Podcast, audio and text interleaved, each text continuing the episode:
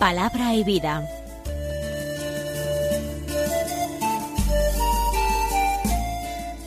Con el padre Manuel Horta, desde Sevilla.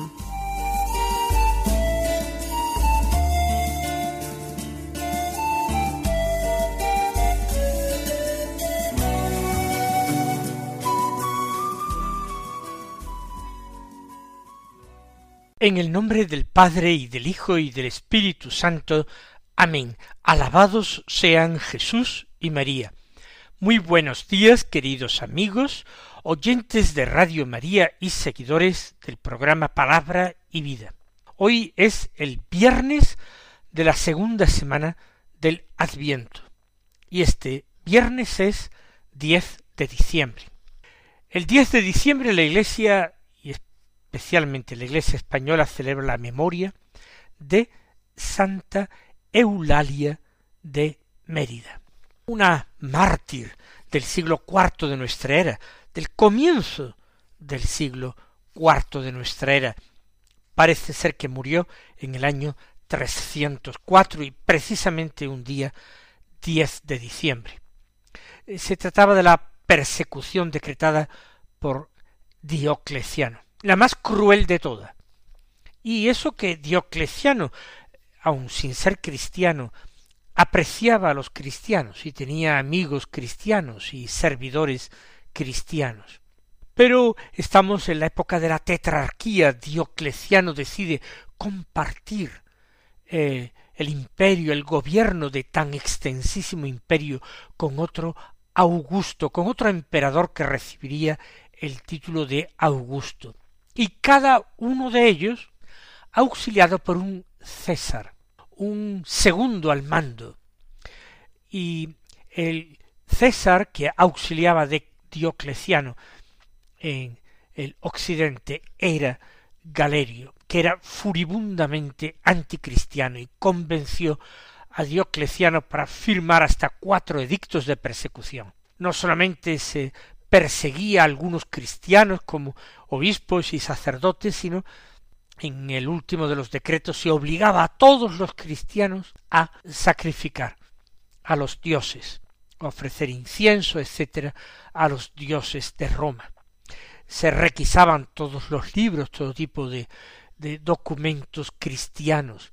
Para destruirlos, por supuesto, se prohibían las reuniones de los cristianos.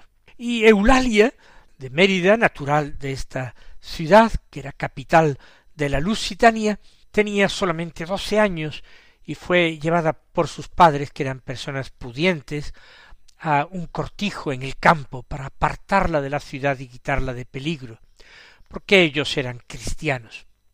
Pero un día Eulalia decide escapar del campo y presentarse en la ciudad. Se escapa de noche, recorre el camino de noche y amaneciendo se presenta en Bérida y se dirige a donde se encuentra el tribunal e increpa fuertemente al pretor de la ciudad, a quienes imparten lo que ellos llamaban justicia y no era sino iniquidad. Eh, se molestan con ella, la amenazan, la detienen y le aplican tormentos espantosos, que solamente nombrarlos ponen los pelos de punta y que entrañaron desgarrar su cuerpo, ya digo, de una niña de doce años, hasta ensangrentarlo todo, aplicar luego antorchas encendidas por todo el cuerpo, finalmente quemarle toda su cabellera. Entonces ella expiró sin haber manifestado ningún dolor. Seguramente el Señor la sostenía con su gracia y permitía que estuviera absorta en la oración, incluso daba gracias al Señor, porque esas heridas que recibía le parecía que eran el nombre del Señor o la firma del Señor que estampaban en su cuerpo. Los cristianos de Mérida recogieron sus restos y con el tiempo llegó a levantarse una basílica en su honor un siglo después de su muerte es conocida en todo el mundo cristiano. El gran San Agustín, sí, el gran doctor de la Iglesia, le dedica uno de sus sermones. El poeta hispano eh, Prudencio escribe sobre ella en una obra en verso el Peristéfanon en que canta los mártires. Por tanto, su devoción se extiende. El mismo obispo de Tarragona, el gran fructuoso que moriría mártir junto con dos diáconos suyos, peregrinó a su tumba por devoción a esta mártir. Hay otra Santa Eulalia que se venera en Barcelona, que fue la patrona de Barcelona antes de que se eh, decretase como patrona la Virgen de la Merced, y algunos afirman que se trata del mismo personaje, no entramos en ese tema. Hoy se celebra a Santa Eulalia de Mérida. Y hoy también es la memoria de la Virgen de Loreto. Y lo que se conmemora es la traslación, el traslado de la casita de María en Nazaret, donde ella recibió la visita del ángel Gabriel, donde tuvo lugar la anunciación. Esa casita que apenas constaría de una habitación que se eh, superponía encima de una cueva de una casa rupestre, fue, según tradición, trasladada por los ángeles hasta Italia, y allí en el santuario del Loreto se venera con muchas pruebas y estudios que incluso nos llevan a considerar que puede ser que no se trata de una pura hermosa leyenda, sino que puede haber un verdadero y real milagro. Y Dios quisiera que se conservara aquella casita en Occidente a salvo de la destrucción en que, a que habría quedado reducida como lugar de culto cristiano, bien en las invasiones persas, bien luego las musulmanas. Lo cierto es que allí en Italia se venera la Santa Casa de Loreto y nosotros hacemos también memoria de la Virgen, de la Virgen María de Loreto. Vamos ahora a escuchar la palabra de Dios que se proclama en la liturgia de la misa del día. Empezamos por la primera lectura, porque hemos dicho que íbamos a fijarnos en la lectura de la profecía de Isaías. Hoy son solamente tres versículos del capítulo cuarenta y ocho los versículos 17, 18 y 19 que dicen así. Esto dice el Señor, tu libertador, el Santo de Israel. Yo, el Señor tu Dios, te instruyo por tu bien, te marco el camino a seguir. Si hubieras atendido a mis mandatos, tu bienestar sería como un río, tu justicia como las olas del mar, tu descendencia como la arena, como sus granos el fruto de tus entrañas. Tu nombre no habría sido aniquilado ni eliminado de mi presencia. Este corto texto es una verdadera bendición, es una promesa de bienaventuranza, de felicidad de parte de Dios. Fijémonos en los detalles de lo que se dice. En primer lugar, el título que se aplica a ese Dios del que Isaías habla, ese Dios al que se invoca ese Dios que se dirige a nosotros en la profecía que nos habla, que nos exhorta. El título que se da es el Señor, tu libertador, el Santo de Israel. Dios es el que libera, el que salva, porque realmente el hombre, no sólo el israelita, el cristiano, todo hombre que viene a este mundo necesita ser salvado. ¿Salvado de qué o de quién?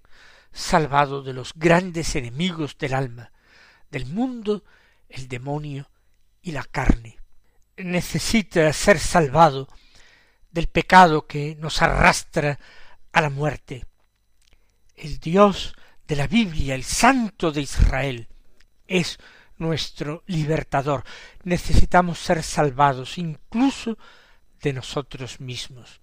Recuerden aquella expresión de San Pablo, aquel grito, aquel gemido de San Pablo, ¿quién me librará de este cuerpo que me lleva a la muerte? Y junto al título de libertador, Santo de Israel. Santo es el totalmente distinto, eh, es el trascendente. Santo es santo el que ama sobre toda medida, porque Dios es amor, y por tanto, eh, si Él es santo es porque Él es amor. No existe otra santidad cristiana, sino la santidad del amor. Y esto dice este Señor, que es nuestro libertador y nuestro santo. Te instruyo para tu bien y te marco el camino a seguir. Muchas veces nuestras pasiones, nuestros pecados, nos oscurecen la inteligencia, nublan nuestra mirada interior. Y entonces Dios misericordiosamente se inclina sobre nosotros como un padre sobre su hijo, como un adulto sobre un niño, para instruirnos. Instruirnos para nuestro bien, no instruirnos para fastidiarnos, molestarnos o someternos con preceptos y mandamientos fastidiosos, desagradables, pesados de cumplir. Dios me instruye para mi bien, para ponerme en la senda que conduce a la vida, para librarme de mí mismo, para abrirme también a mí, al amor. Yo que tengo esa tendencia fuerte, encerrarme en mí y buscar solamente mi propio provecho, mi interés. Yo que tengo esa tendencia a querer salvar mi vida, cuando en la lógica del Evangelio sólo el que pierde la vida por Cristo, como la perdieron los mártires, es el que verdaderamente la gana. El Santo de Israel, nuestro libertador, nos instruye para nuestro bien nos marca el camino a seguir. Ciertamente nosotros tenemos que investigar porque ese es el camino que agrada a Dios, el que Él desea que sigamos. Pero aun antes de comprender, hemos de obedecer. La obediencia no tiene que venir después de haber entendido el designio de Dios, de haber llegado a captar su voluntad. La obediencia viene primero. Y una vez obedecido, una vez que nos hemos hecho humildes y confiados, empezaremos a entender cada vez mejor, porque iremos teniendo cada vez más una sintonía mayor con el corazón de Dios. Y ahora una recriminación de Dios. Si hubieras atendido a mis mandatos, tu bienestar sería como un río, tu justicia como las olas del mar, tu descendencia como la arena, como sus granos el fruto de sus entrañas. Son promesas que a nosotros nos parecen demasiado materiales. Pero Dios se queja ante el pueblo de Israel y ante todos los creyentes, también los del siglo XXI que sus mandatos están siendo desobedecidos, que el hombre no se fía de Dios, que el hombre trata de seguir su propio camino y desprecia la enseñanza de Dios, enseñanza paciente y continuada. No, desoímos a Dios, desatendemos sus mandatos, incumplimos sus preceptos, despreciamos en el fondo su voluntad y si la cumpliéramos, entonces todos los bienes, toda la dicha, toda bienaventuranza vendría sobre nosotros. Como dice tú, bienestar sería como un río, correría ancho y hondo como un río profundo. Así sería el bienestar del creyente que obedece a Dios no tendría que temer las contingencias que eh, mueven y azotan y conmueven la superficie, como un río, tu justicia como las olas del mar, no cesaría de ir y de venir una y otra vez sin término. Así tu justicia, tu santidad, tu descendencia como la arena, porque la descendencia era algo querido por el hombre de la antigüedad. Hoy día hablar de hijos para muchas personas supone casi hablar de una maldición porque nuestra cultura es cultura de muerte y no de vida, y los hijos son evitados cuando no son asesinados en el vientre de sus madres. Tu descendencia como la arena. También podemos entenderlo en sentido espiritual, esa descendencia, como todas aquellas almas que nos seguirán por el camino del bien, si queremos arrastrarlas tras nosotros, si queremos llevarlas por el mismo camino de Dios. Pero cuando se presenta el pecado, se oscurece el buen ejemplo, y ya no somos ese imán que atrae en el seguimiento de Cristo a otros hombres. Como sus granos, se refiere a los granos de arena, el fruto de tus entrañas. Es un verso en paralelo, se trata de un paralelismo, significa lo mismo que lo anterior, el fruto de tus entrañas es tu descendencia. Tu nombre no habría sido aniquilado ni eliminado de mi presencia, es decir, tu nombre estaría escrito para siempre en el libro de la vida, formarías parte del número de los predestinados. Dios sería tu heredad. Sin embargo, quien desobedece los mandamientos, quien desatiende los mandatos se arriesga a todo esto si no se enmienda, si no se arrepiente. Vamos, queridos hermanos, a tomarnos con mucha seriedad este corto texto de Isaías, que hayan pasado miles de años desde entonces, y no nos preocupemos nosotros los del siglo XXI, que nos creemos tan sabios, tan prudentes, la mejor generación, la que realmente ha descubierto el bien y el mal, y trata de establecerlo según sus propios eh, opiniones, o mejor dicho, sus propias modas. Quien se levanta frente a Dios y dice que el hombre antiguo y la generación pasada no sabía nada y actuaba de una forma abominable, y es la presente generación la que dicta eh, lo que es verdaderamente ético y moral y cómo debe actuar el hombre. Y todo lo anterior era barbarie y oscurantismo. Pues escuchemos la palabra de Dios. Dejémonos convertir por ella. Lloremos. Hoy que es viernes, que es día penitencial, lloremos nuestros pecados. Y repitamos con él salmo responsorial de la misa, que hoy es precisamente el Salmo uno. Repitamos eh, con el Salmo, el que te sigue, Señor, tendrá la luz de la vida. El que te sigue será como un árbol plantado al borde de la acequia, que da fruto en su sazón y no se marchitan sus hojas, y cuanto emprende tiene buen fin.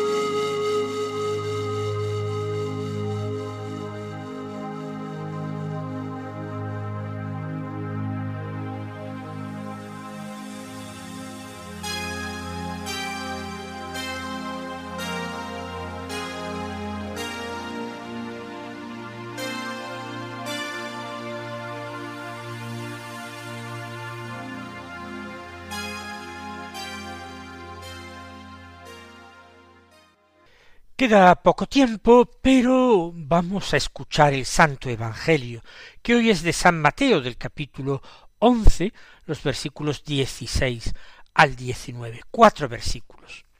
En aquel tiempo dijo Jesús al gentío, ¿a quién compararé esta generación?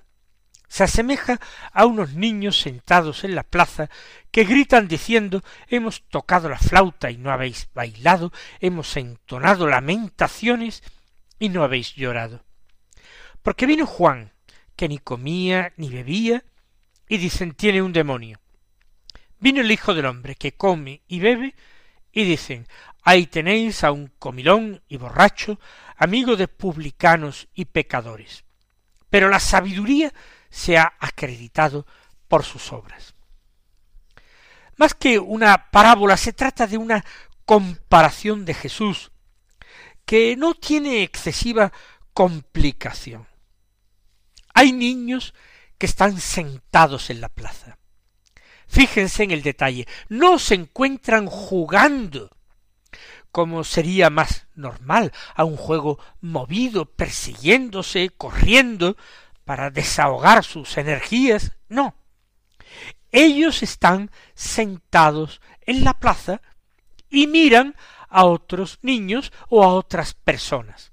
Y pretenden que esos otros niños o esas otras personas en general se amolden a lo que ellos quieren, hagan lo que ellos indican, de alguna manera cumplan sus propios gustos pretenden, en su ingenuidad, que ellos van a marcar el paso o el ritmo de los demás y eh, se molestan si otros quieren actuar de otra manera.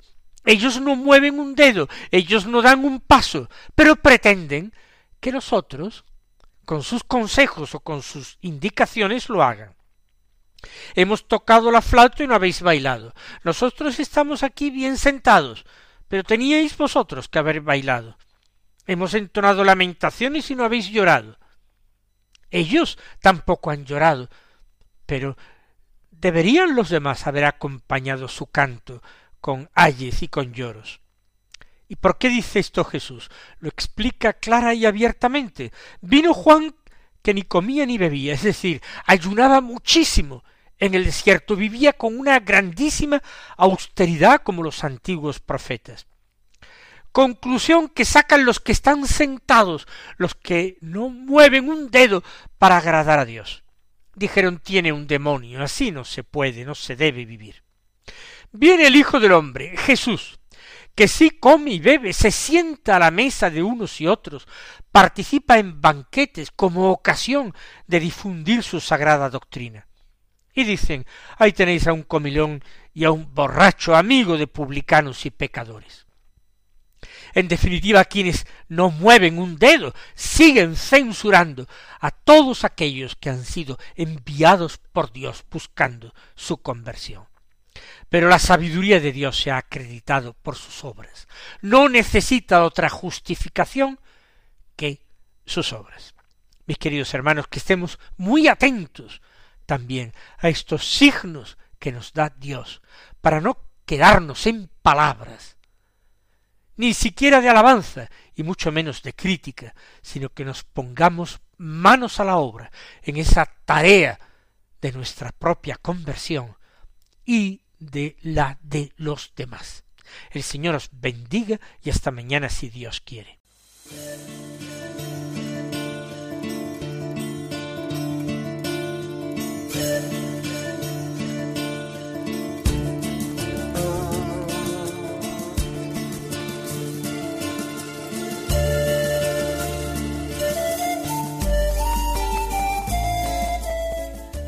Concluye Palabra y Vida, un programa dirigido desde Sevilla por el Padre Manuel Horta.